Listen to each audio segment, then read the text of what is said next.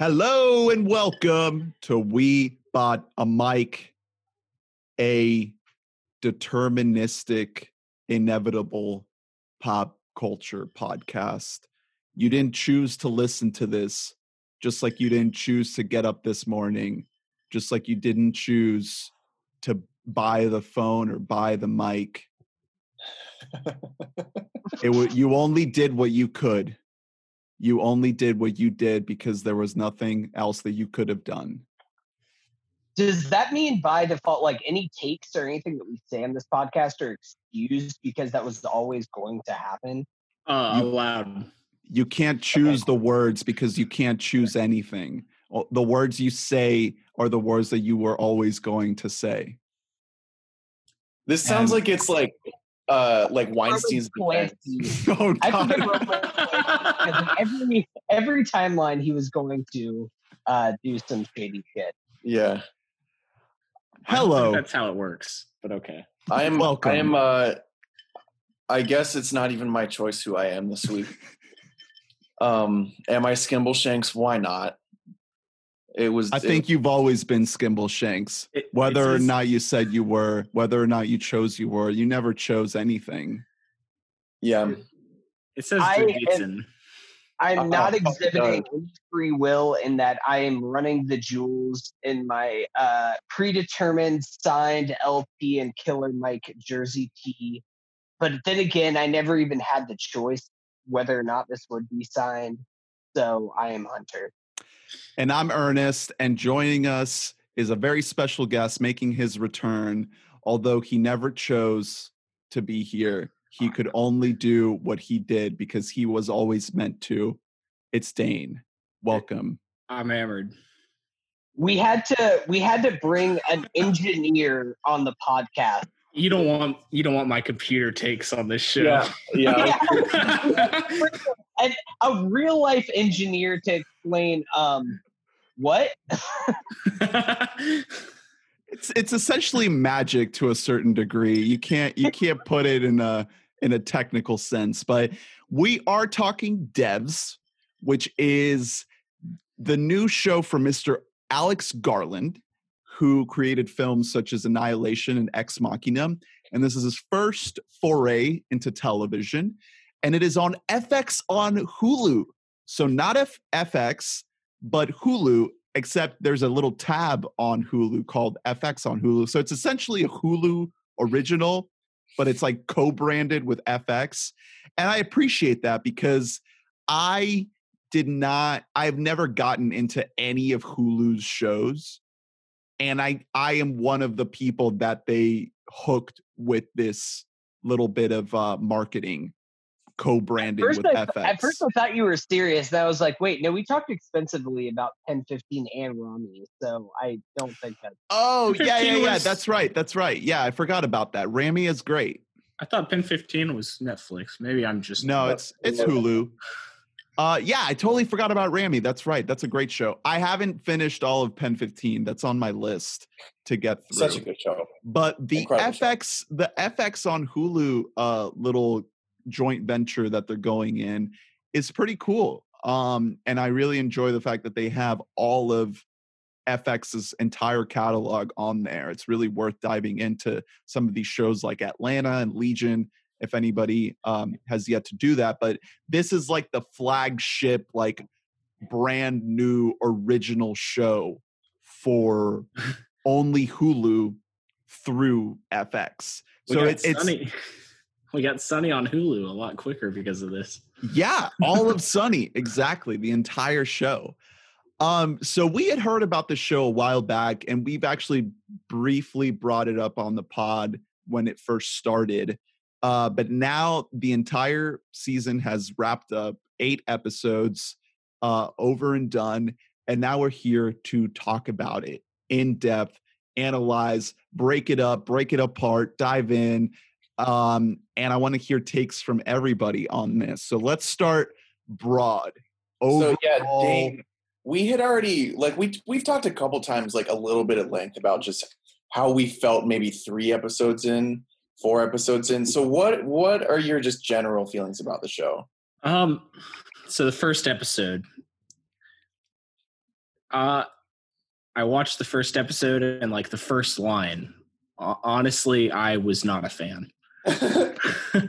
it, really took a little bit for the. Uh, I think by the end of the first episode, I was probably uh, more sold on it.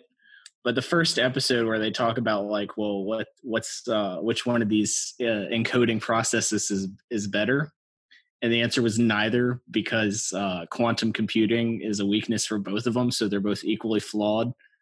That's a bullshit answer, and and and as a computer electrical engineer, that upset me because that's So- not a practical answer. Maybe maybe five years in the future, that's a practical answer, but Are you talking specifically about the scene where they're doing like the little simulation with the microbe? no, Thing. like before that, like at breakfast. Oh, okay. So you're talking Yeah. like like literally like the very Yeah. beginning of the of the episode. Okay. and and I think that that really it, it took me a while to even be remotely sold on the character of Lily.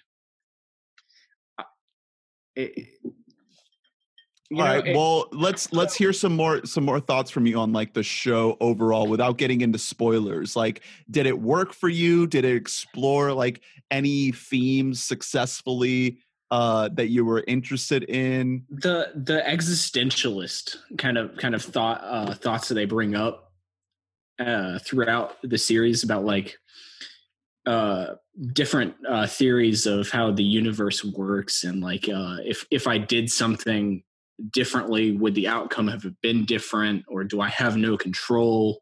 I did really actually enjoy that. I thought that was probably the strongest point of it all and uh, I think that Nick Offerman and um, uh, the the woman who played Katie, Allison Pill. I thought they were probably the strongest actors throughout the entire series.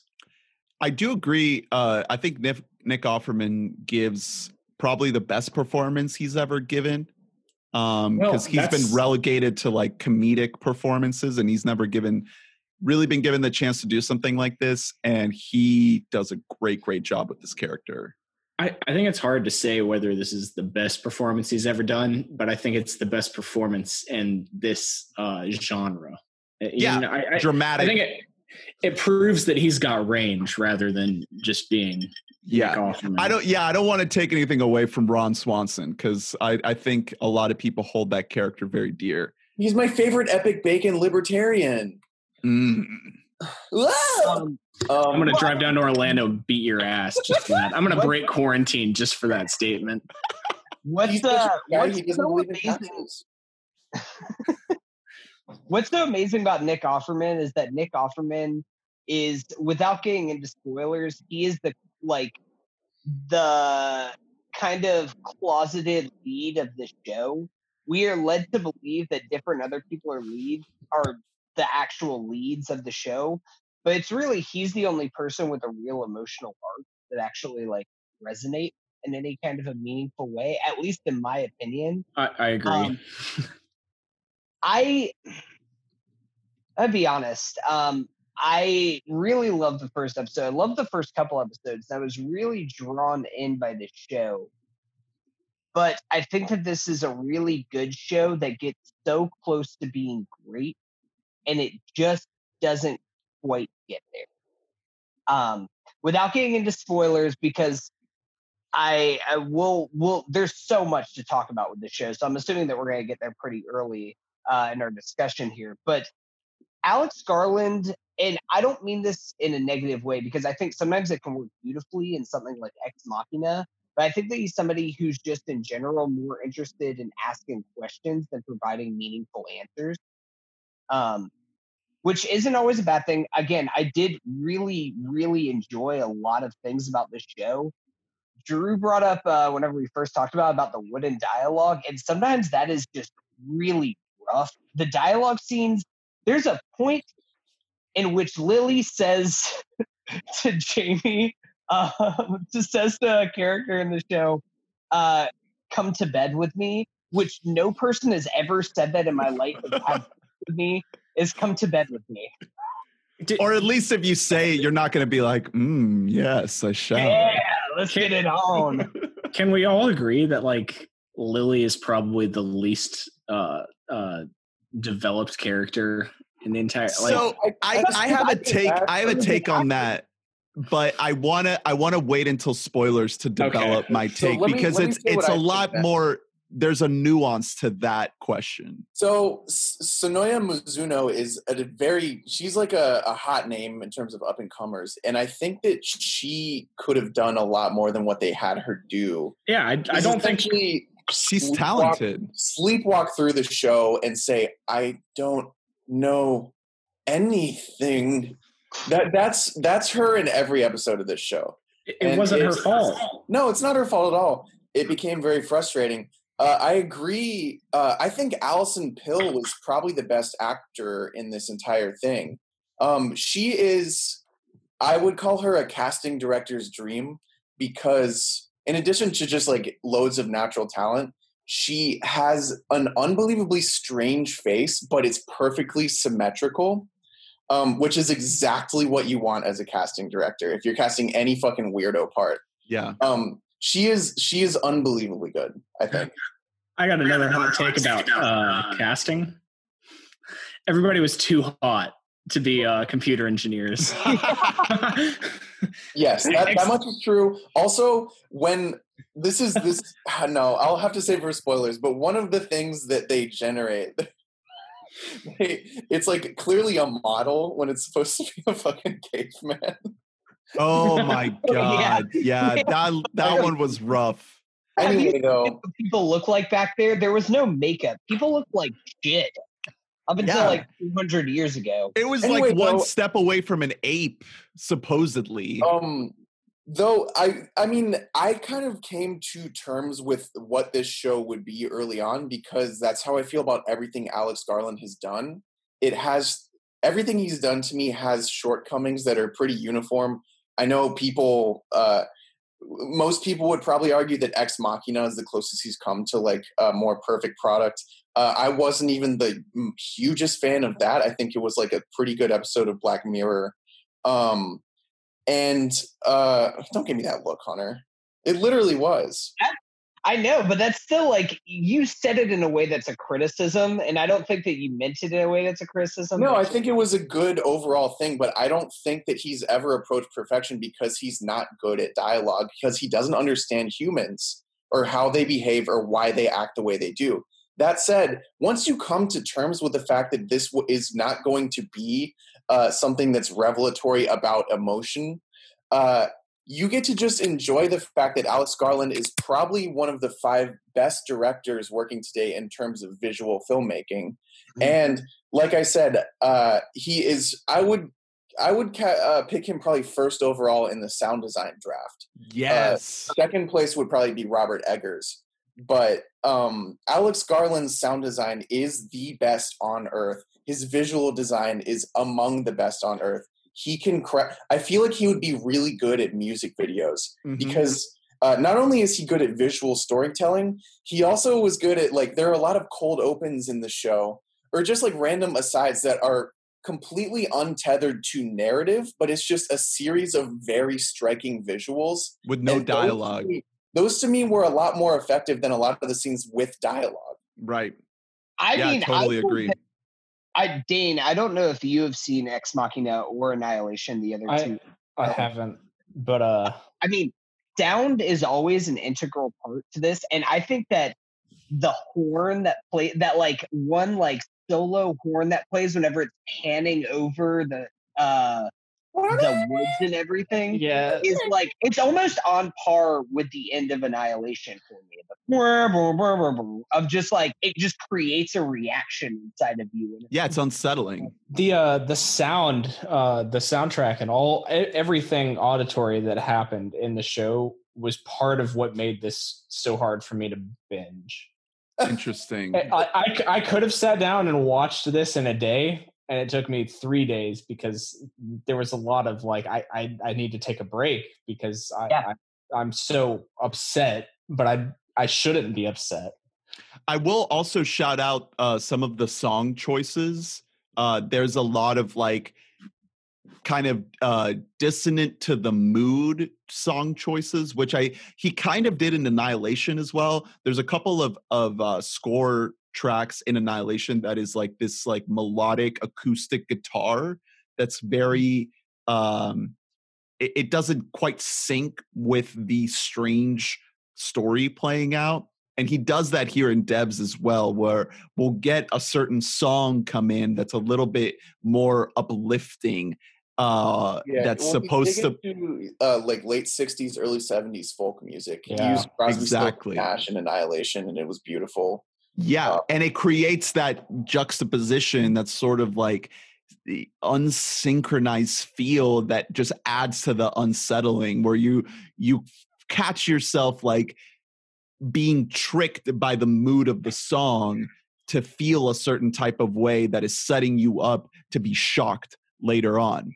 Um, so I'm I'm to get into my overall thoughts on on the show now before we get into spoilers, and I just want to say that I totally agree with the points about him having this really visionary stylistic flair to the the look and the sound of the show. I, I think you can't deny that.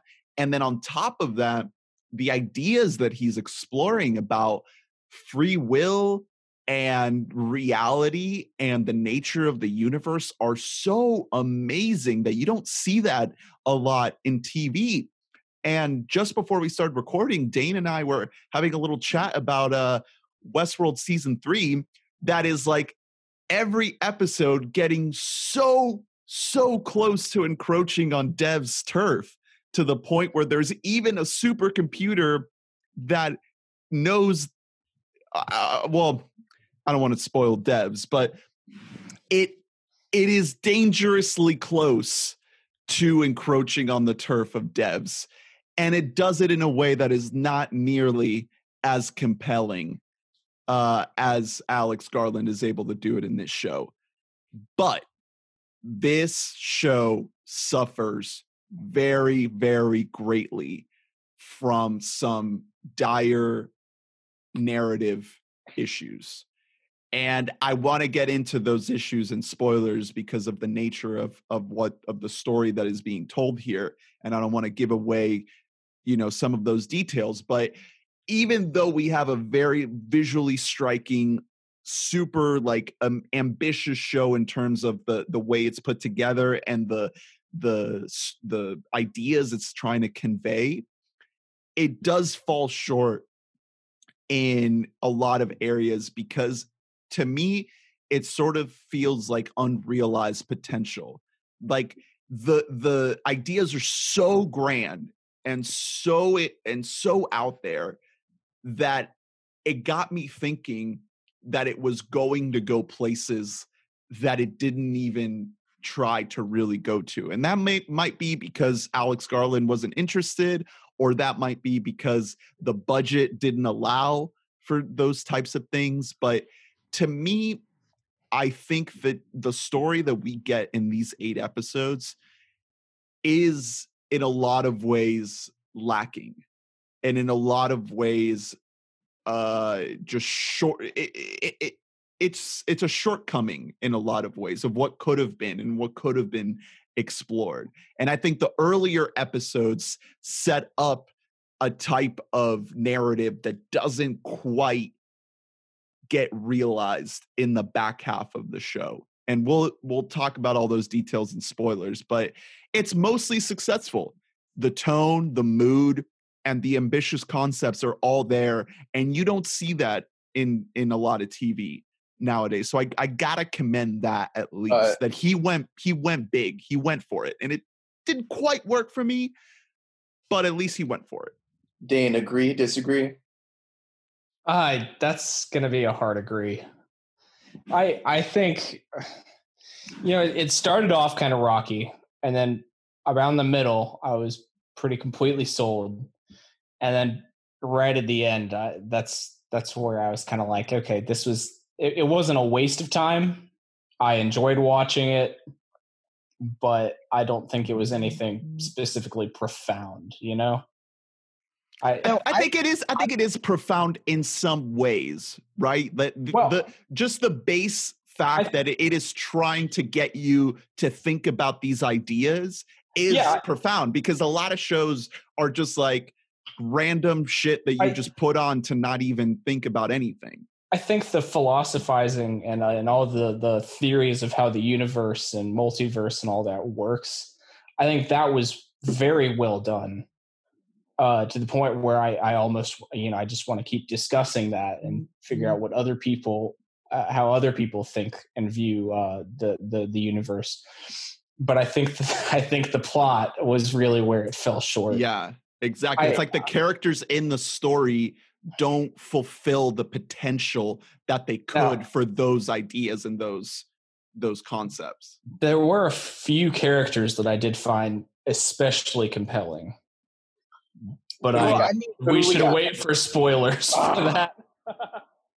Well, I was gonna say, I mean, I think that there is a like I don't want to come across too negative on this show because overall I did really, really enjoy the show a lot. But I think that it is the missed potential of it all that keeps like nagging at me Right. because I know that this had the potential to be an all timer miniseries and it just never quite reached that mark. I mean, I going to tiptoe around this without getting into spoilers, but there's certain plot lines that just get completely thrown away in this show in a way that is frustrating at times. Where at first it was like, okay, cool, he's just not interested in that storyline. It's like, oh, oh, he's also not interested in that storyline or this one. Over, okay, so we're, now we're just doing this one. Okay, that's that's what we're on. Okay, so that character who like played a key role in episode two or three, she's just gone now. We're Yeah. just not going to see her. Never see her again. yeah, yeah, that's fine. Um, like, I think I only really had that problem with one plot line that I will wait for spoilers Yeah. to, to well, it's not even necessarily like it was always a plot line. It wasn't necessarily that it was always the most interesting things that were being set up, but it was still the idea that you were setting up something and then just not ever, not even addressing it, not necessarily resolving it. That's not what I'm asking for, but at least give it like some kind of address as to what was happening there. But I mean, again, I can get more into this when we get into spoilers, but I think that this paired with Ex Machina is a really interesting pairing whenever it comes to Alex Garland's filmography. Yeah. I mean, there's there's uh, also some tones of Annihilation in here, but he didn't actually write Annihilation; he adapted that Mhm. where these are the two main things that he has actually written for film. Um, and I just, I still think Ex Machina is the best thing that he has ever created. And I guess I was just hoping for a little bit more whenever it was first announced that Alex Garland was making a high concept show about uh, kind of determinism versus free will versus all these different big ideas. I thought that TV would be the perfect the perfect route for it, and I don't think that we got four times better of a version than just a two hour movie.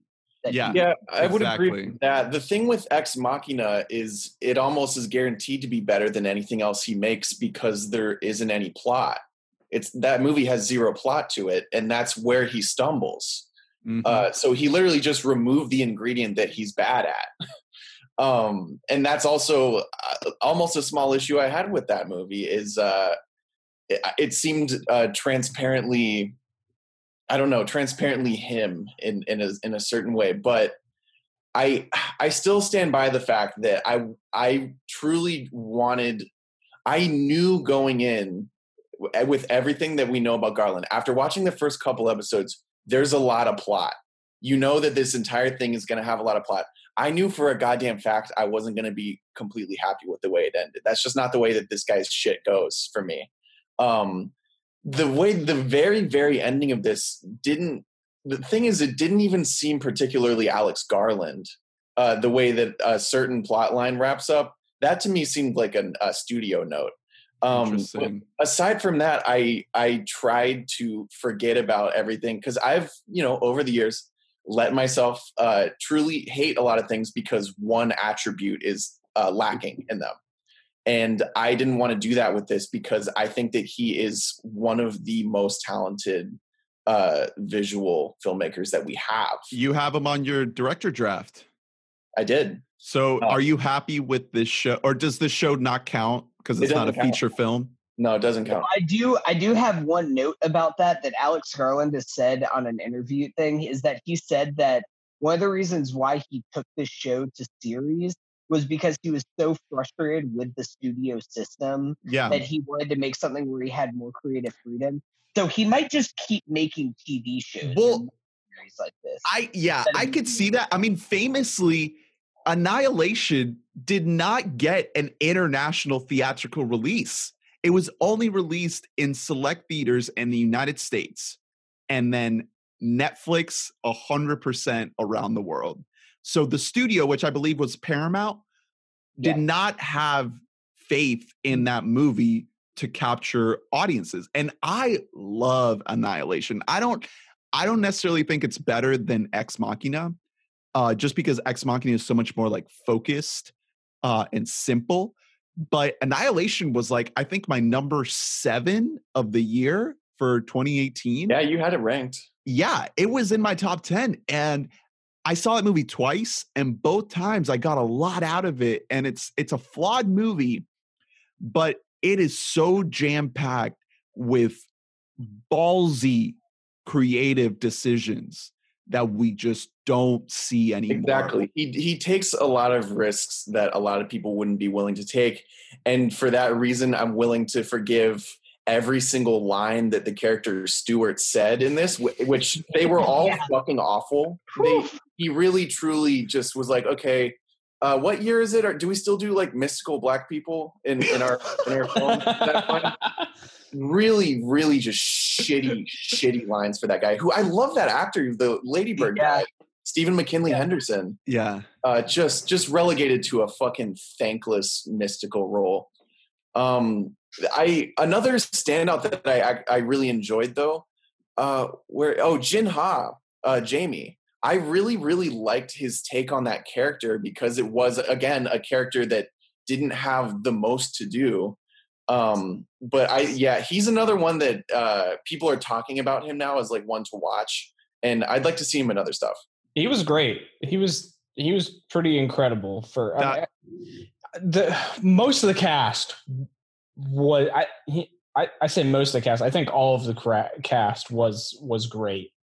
I think it was what fell short was the writing. yeah Yeah. All right. So with that, I think that's a perfect lead point into spoilers. So if you haven't seen it, it's on Hulu right now in the FX on Hulu tab.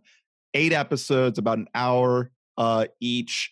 It's it's a slight recommendation for most of us. I mean, we're not hundred percent satisfied with it, but we can at least I acknowledge. know- I, I'd know, say But a full recommendation. If there's nothing else that you're doing, and if you are interested in visual storytelling, then I would still recommend this shit. Yeah. I'd say if, if you like existential shit. Exactly. If you That's- want, if you want uh, an itch of those big, bold, out there ideas, this is this is a perfect show for that. If you Um, want to decide if whether or not we were determined, But you would predetermined you to be decide. stuck in quarantine, or if it was somebody's own choice to eat a feral bat that uh, caused the coronavirus, then this is the show for you. It was You're always going to. All right. So with that, let's get into spoilers now for Devs.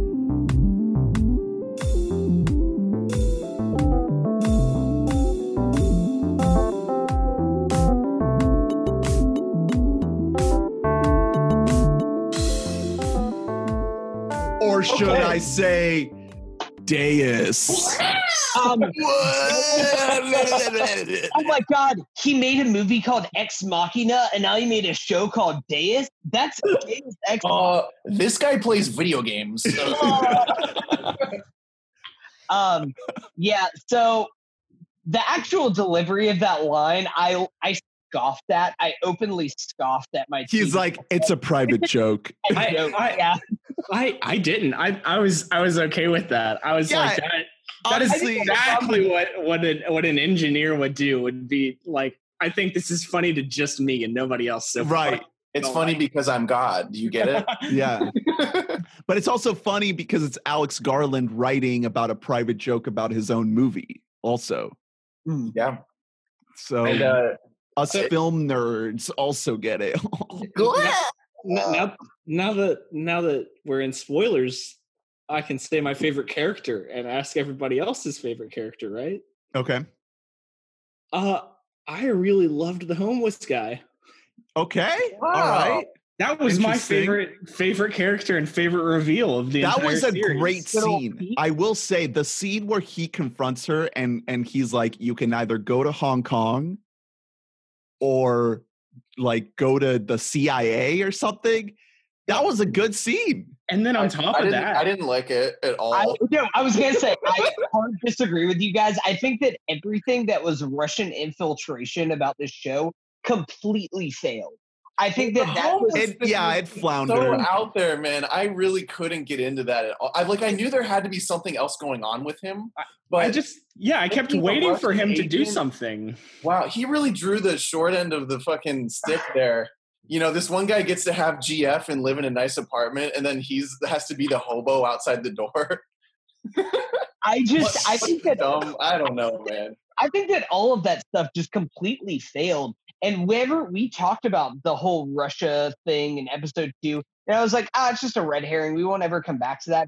And then it still kind of lingers on that question for too long without providing really any kind of fundamental insight to the show or without anything interesting to say.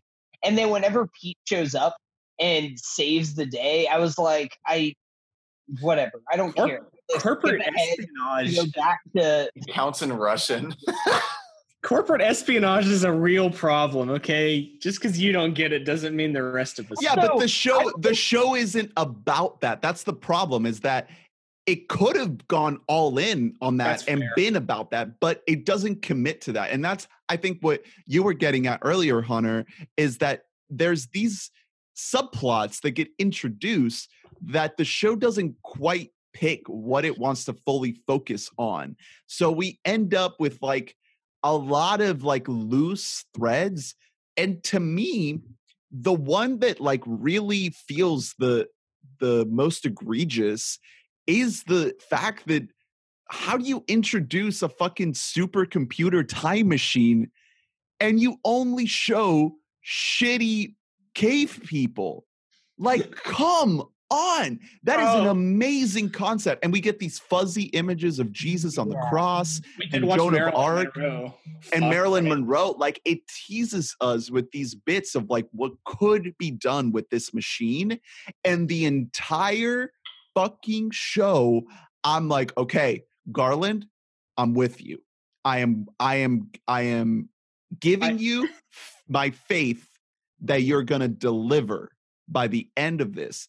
And then he never does because he doesn't commit to the show being about that. And I understand that, like, even if we would have gotten like really ambitious visual shit from the supercomputer, like if we would have seen shit like the height of the ancient Greek Empire or the French Revolution or um I don't know, uh fucking uh Pearl Harbor being attacked or the Aztec Empire, the Mayans, whatever. Pick your thing. We didn't get any of that. I I understand that if we would have it doesn't automatically make it a better show. But you're seeding that idea and you're setting us up for that potential. And to not go there and also not deliver with the characters just makes it a uh, a flop for me. Not not completely. I don't I don't think the show is a failure. well, but, But it is. I do feel disappointed. Yeah, no, I mean it's exactly what we've been saying. That it's just like it is. It's just there's so mm. many threads here that I feel like Alex Garland is a classic guy. Which I mean, I'd rather a guy with too much to say than nothing to say on something. But Alex Garland seems like a guy that just has too many ideas floating in his head, and he he almost needs like a production studio or something. He needs some kind of a guiding voice sending him on the right way here because I don't think he's a guy who can just get like a blank check and just just create content all on his own. Like I think that it ends up becoming a little bit of a mess. And it, sometimes it can be a beautiful mess, but it's still a mess nonetheless. I, Annihilation gets so weird in the end when she goes in the fucking. I mean, I guess spoilers for Annihilation. I I hate to do this, but when she goes in the lighthouse, and I'll just call it the dance, the dance that we see, one of the most wild visuals in cinema I've seen in a long time. Um, Dan, Dan, you can come back. Yeah. I didn't. I didn't really. I didn't really spoil it. I didn't really spoil it. But I'm just. I'm just hinting at the third act of Annihilation. Like we don't really that, get that something. Nonsense words to most people who have not seen that movie. We we don't get anything like that in this show. Not anything as bold and as striking as what we get in Annihilation. And I I was honestly waiting for something like that, and I had faith that we were going to get something like that from the supercomputer. Um, So- and we don't. So I wanted to I wanted to before we get too much further into this so that we don't get too sidetracked and are able to hit the main points of the show. I wanted to kind of split it up so that we kind of talk about the humans of the show and then the grand ideas themselves. So another couple of the plot lines that I did love is Lyndon's story at Yeah. uh, um I really loved uh his character. Um I think that was the best one. I think that I mean Lyndon's principle ends up being correct. They were It- it right about both. was. Like yeah. they, they were right. Like that's where the show comes down is that it it pro multiverse show that that or at least maybe it's not a pro multiverse show, but it shows that maybe the multiverse is the most acceptable option for us. Like maybe because the whole argument that happens between them and Nick Offerman is like, oh, well, if there's one hair out of line, then that's not that's not Maya Maya. But eventually you learn to realize like still we can settle for that. It's still if I can have that opportunity. Yeah, it's I- in- essentially the same. I what I want to bring up really comes to like the very end, but but I would love to discuss more of what the the acceptable model of how the universe and the multiverse works Yeah. is. To, yeah, that's the that's the core idea here is like what it, it's almost like do you believe in God? It's almost like that question. You know, it's like do you believe that the choices we make are our own and that we have a real uh, free will agency over the course of our lives or every choice we could make we have made in some reality and the track that we're on is just the one that we're on and an infinite number of possibilities that could go down Yeah, I I, I do want to know uh, everybody else's like like who, who the favorite character. I guess Hunter, your yours is is Lyndon. Uh well I mean I still would probably have to give it to Forest. yeah me too honestly. Like, I mean, if I'm being real with myself, I do really love Lyndon. I kind of think that the character got done dirty, but I gotta Well- give it up to my boy Kenton. Kenton, yeah that he's great year- great Kenton's a hard a hard second for me. He's like fucking mid 50s, and he's just like, he's so badass that he's just like, fill up the tub. Now fucking drown yourself in the tub. Like he's that menacing of a presence. I do I hate the way that his character just kind of went like insane for not really any good reason. He, he didn't know Hinged. there He was a was good reason. Unhinged where he was very controlled for most of the show. they they didn't give him enough- enough uh knowledge they yeah. Yeah. exactly they they were looking ahead in the computer in the in the system uh and they didn't give him that knowledge to understand what their full plan was so he misunderstood the level of involvement that they were allowing for Jamie and Lily when they knew what was going to happen because they saw it happen and Kenton wasn't made aware of that. I I also got to go with Forest for my favorite character just because um I just really love Nick Offerman's performance and I think it's the one that works the best in the weird reality that Garland put together here. But there's a big but because of the way the show ends with Forest happy in the simulation with his daughter and wife. My guy is a murderer. Well, okay, so My guy is a ruthless fucking murderer, and Mhm. there are no consequences. what, what's Forest's alignment for you? Alignment, uh, like D and D alignment. Yeah, give me a D&D alignment for Forest. he's like chaotic evil, I get, or no, sorry, neutral evil. Neutral evil. I He's see. a I bad think person. I think he's just true neutral. I, Okay, and no, wh- Yeah. ah, He's- okay, I How can many see that. murderers in I- real life are true neutral? Do you think? I can't fault him for murdering a corporate espionage spy, especially Oh, after he apologizes and gives him the chance to not do it. I well, I mean, in a way, you are right that at least he, there is a huge neutral point to him in that he's just like, well, everything I've already done is been determined, and everything I'm going to do is also determined. So I'm just like floating through the stream. That's why I did want to give a plug because I don't want to forget it. The best line in the entire show is the flashback between Lily and her father, where he's dying in the hospital bed and uh, they give the old like Greek proverb of uh, "No man ever steps in the same river twice." Mm, Because the river is never the same, and the man is never the same. yeah, That line has so much like whenever you watch the whole show and you keep that in mind, it proves it. It pretty much tells you what the end of the story is right there, and that's in like episode four or five.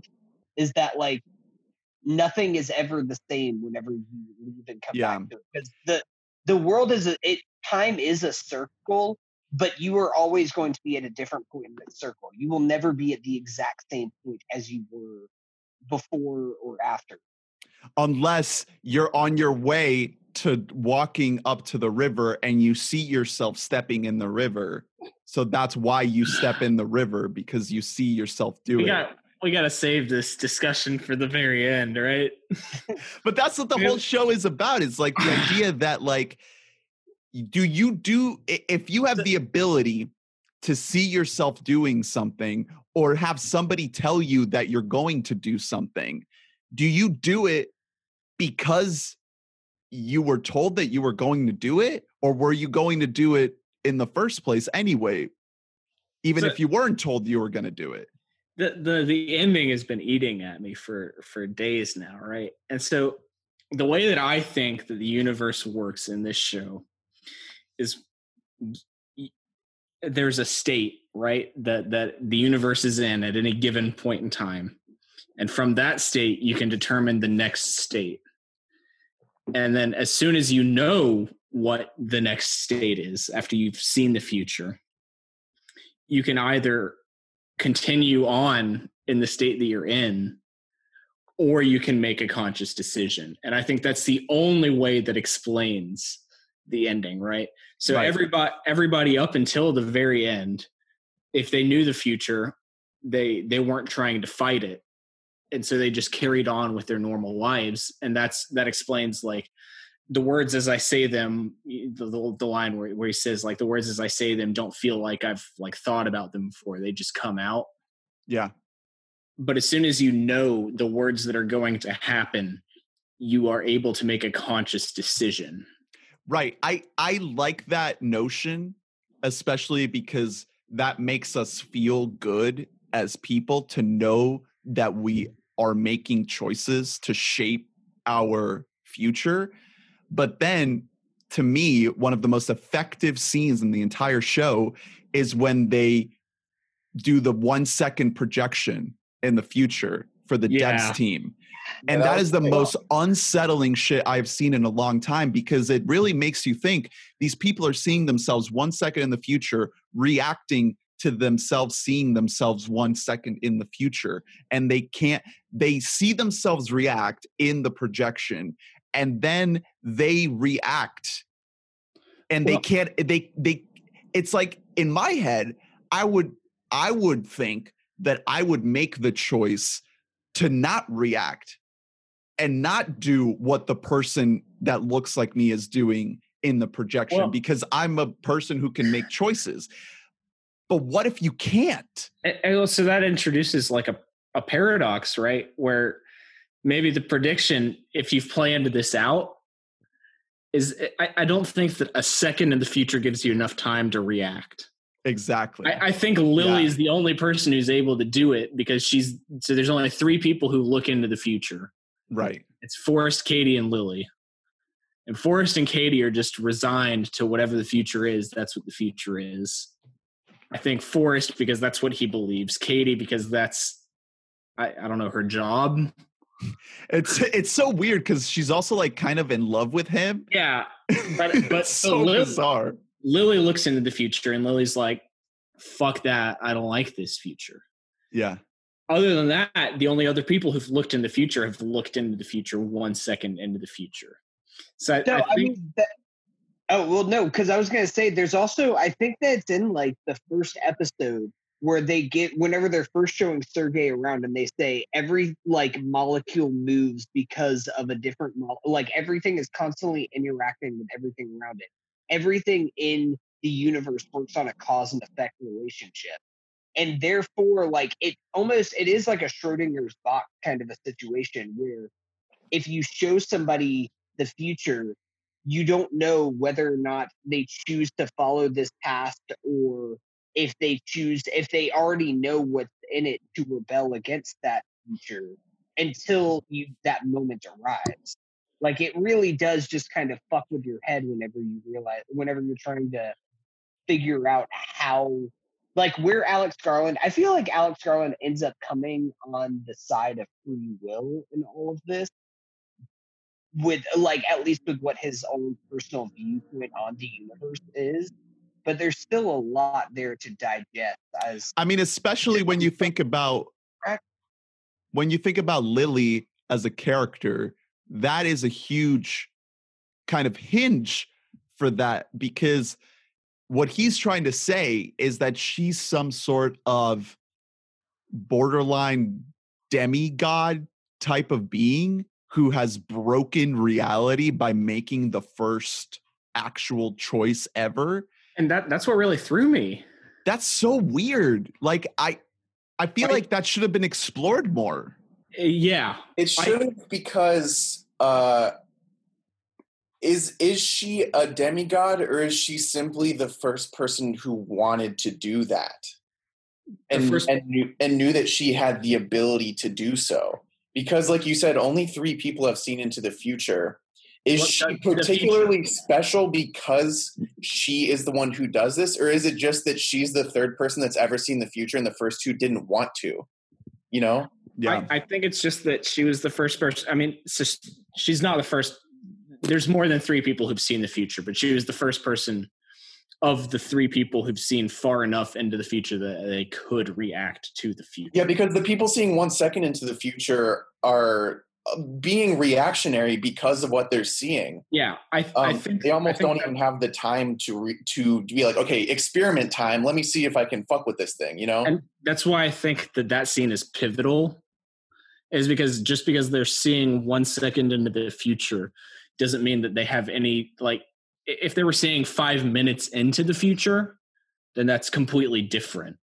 Mhm. yeah, it is exactly because that would give you time to like hypothesize in your head, what if I did something?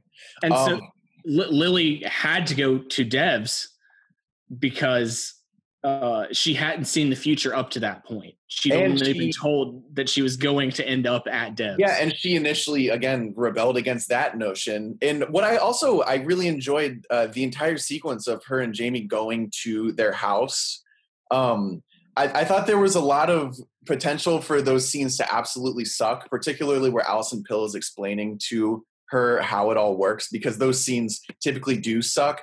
I don't think that that was a, a particularly bad scene, and I also really enjoyed uh, watching them play frisbee. Out that was great. Yeah. That was That I was honestly good. thought that was a lovely scene, like a very smart addition. so Um, but yeah, so she has already been. Uh, she wants to rebel against this. She wants to think that, like, like she keeps saying, up until the very, very end, that Nick Offerman is not a god. He has made a very, very powerful com- uh, computer that is not without its faults. Um, and so when she proves that wrong, uh, I I enjoyed that choice. I saw it coming because I didn't think that the show would just end with no one doing that. Exactly. However, Well, what I, are we I didn't, thinking, I didn't know what was going to happen. No, well, because what do we what do we think about Stewart's decision to kill them anyway? What do you guys think about Didn't- that? Stand it. Didn't didn't really make sense. I think. Well, primarily, I think his objective was to kill Nick Offerman. yeah. Stewart's an animal. because he wanted the entire thing to just end. He just met Lily, and he's like, "God, bitch, I'm sorry. you gotta go." St- Stewart's Stewart's the third best character. That's It is. It is funny. Well, also, I do love Stewart reading poetry. Like, I just want that guy reading to Shakespeare. I Yeah. Definitely not Shakespeare, by the way. What he Yeah, was that reading. was. Are you? I'm pretty sure that was Shakespeare. He was reading. Um, uh, what's his name? Ah, fuck. I'm gonna try and pull it up real quick while I'm talking, but I that was definitely not Shakespeare that he was reading. That's that was the whole irony of that scene was that they were just reading some famous philosopher. yeah, like like, oh yeah, what is that Shakespeare? And they're like, oh yeah, sure. Like the smartest people in the universe didn't even know this other philosopher's quote. Um, but I thought he was just reading whatever. I I don't I didn't really get enough out of his whole thing. I know that he's upset about Lyndon, his young hip friend, uh getting fired, but they're just And murdered. Well, he doesn't know about the murder. I mean, Well, was it Murder. murder? We we can debate the philosophy of that for hours. But I I actually like that scene a lot because it it makes you feel like that's something that somebody could actually do to was- plant this idea in your brain that you are at a pivotal choice in the history of humanity based on the work that you've done on this supercomputer and whether or not you want to continue working on that rests on the fact that you need to dangle your life in front of this in front of this person Uh, no, I enjoyed that because I, I liked Lyndon's reaction to learning this news that she is about to do this, and she like she almost she likes it. You know, she's like, "Oh man, that's fucking trippy." All right, here we go. And then she and she just goes and dies. Um, I I enjoyed that scene, uh, but yeah, Stewart's Stewart's motivation because he didn't know about this the death of of Lyndon. His choice to do this to kill two people uh, for the sake of ending devs when that in fact does not end devs. Uh, it does end the uh, it ends the more ego driven motivation behind devs. I guess he trusts allison pill more than he trusts nick offerman to to take the helm because he has to know that it's not going to end with him. It's going and i guess at the end so the lady that uh, Allison Pill is explaining this all to is what feds.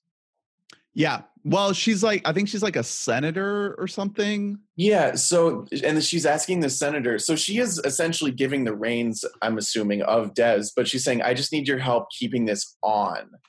right Is- would a senator in any fucking universe do that? hell no. No. No. hard no. Turn that shit off immediately. So we have to wrap things up soon so i have one kind of big question i wanted to bring up um inspired by uh jason concepcion of binge mode. Uh they just did a really good podcast on on devs that i recommend people check out and one of the points that he brings up i wanted to bring it up to you all to kind of uh, close out the show on what you think and i think this kind of like might encapsulate why a lot of the narrative choices in this show don't really work for me. A, a story needs a character that makes choices right?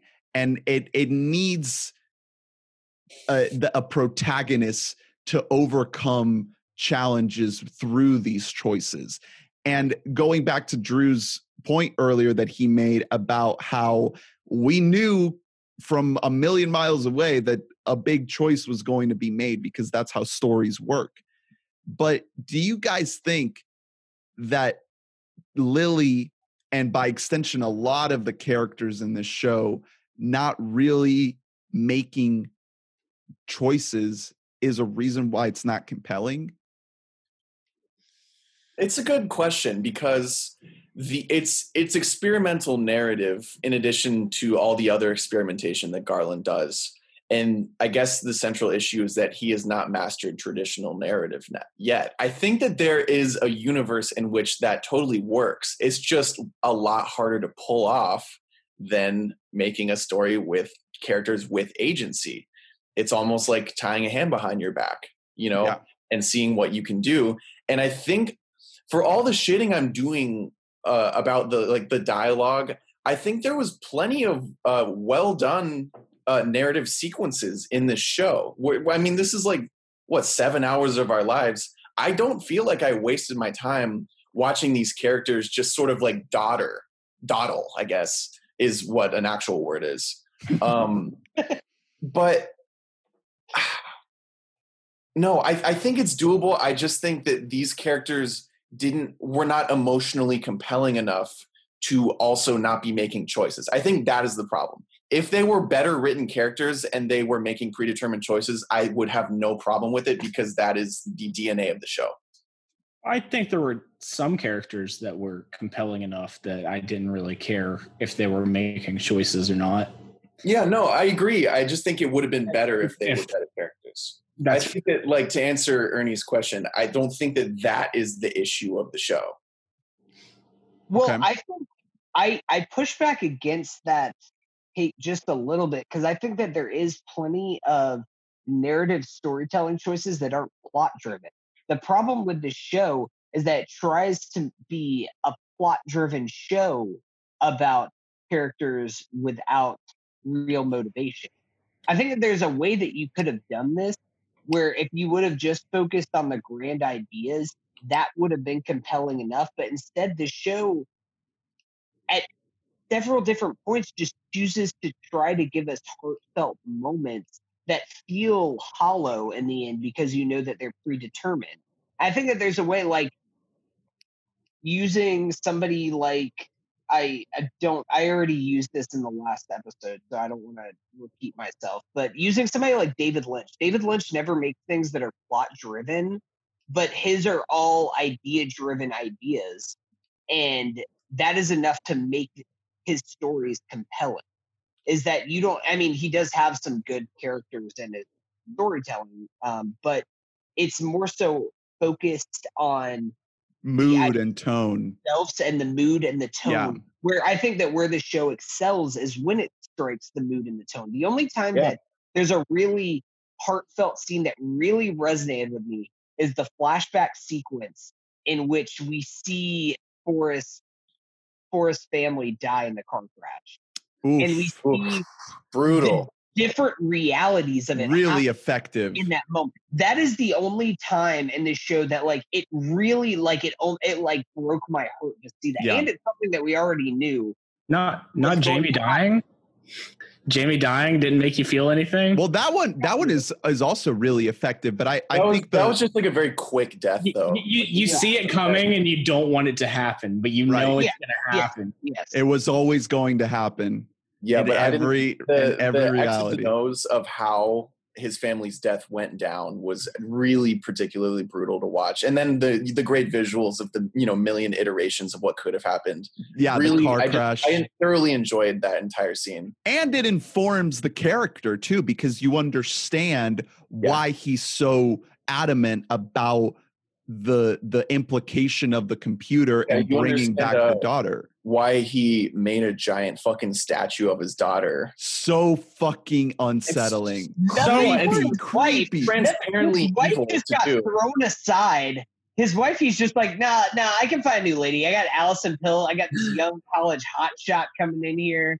I don't need that but my daughter yes. As as a computer uh, engineer type, you would definitely work at a, a company that has a giant statue and uh, giant photos of the dead daughter of the CEO yeah, everywhere. right?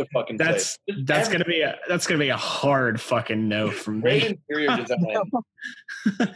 Dane, do you have do you have any final thoughts on devs before we wrap it up? Um, yeah, I, I think it was it, like uh, whoever said it. You know, it was seven hours or whatever. It was not. It was not wasted. Mm-mm. I did. I did enjoy it. I would recommend it. I would not say that it's the greatest thing in the world. I think that the. Uh, I, I think talking about it has made me enjoy it more Yes, definitely. because uh, a lot of the thoughts and theories that I have just seem like insane and like don't make any sense until I'm able to voice them. Uh, I think that that's actually made me enjoy it more. Do you feel like what Alex Garland is trying to say through the show is informing your perception of reality in any way, or is the show not that powerful to do that? Um, that's that's a hard one to answer because I think, well, I I you know, I think that I think about existentialism a lot more than the average person without like trying without trying to sound like I'm better than anybody. You know, I I'm- mean, we all kind of do to an extent. yeah, I maybe I just think that I think about it differently than other people, and that's part of why talking about it has made it uh, uh, more palatable. I mean, not that it wasn't palatable before, but more enjoyable, I guess. Does does devs like kind of align with the same thoughts that you have in a meaningful way? That's gonna be a no from me, dog. All No. right. I Are you I on the think Lyndon principle idea, or where where do- where are you on here? I'm I'm more aligned with Lyndon. I think that The many uh, worlds. Yeah, and I think that it really depends on you know there's an infinite number of worlds depending on where the electron in one specific atom is, and there's you Yeah. know quadrillions of atoms in the universe. That's not even close to the number of atoms in the universe, but I mean, that's where the science points to. Yeah, I think, and there's If- so many different possibilities that that uh, saying that this is definitely the one is just too uh, too strict. and if if you want to learn something from a little movie called uh, Men in Black from the '90s, that movie ends on a huge zoom out that just zooms all the way out to the universe, and then the universe is just a little marble that a little alien is playing with with other universe marbles, and he just puts them all in a little marble bag, and then the movie ends. I do have a question for you guys. What got the multiverse more right? Uh devs, or as we should call it from now on, Deus, or Rick and Morty? Hmm. Rick and Morty. Rick and Morty, probably. Hey, uh, Dan Harmon, uh, also with Community, the the Darkest Timeline. Yeah, there you go. That's a great multiverse theory. Also, we brought this up in our other episode. Legion had a great multiverse episode with all the Oh. alternate Davids That interacting. that episode is probably the best Legion episode. oh, it's so fucking good, man. Oh, So I have to go. all right. Drew's got some some carnal knowledge to attend to. Ew. Um, Ah, ah, so with ah. that, With we'll me. leave you this week and thank you so much dane for joining us yeah, thanks. Dave. really we really appreciate you coming on uh a pleasure. I feel like Well- we needed an actual smart person to I'm not par- smart. parse all this I'm shit not out. smart and I'm not funny. I, I think we needed someone who actually applies their knowledge to uh, real life situations with like a normal job. yeah let us know if you all find a a cure to covid-19 and if it was something that was always going to happen or if it's something that somebody chose for uh for it to happen in our reality. Uh thanks for listening. Follow us on we bought a mic at, at uh all the streaming or social media you know it whatever internet things. And uh stick around for next week. Listen to our catch up and stay safe stay healthy. We love you. Bye bye Bye.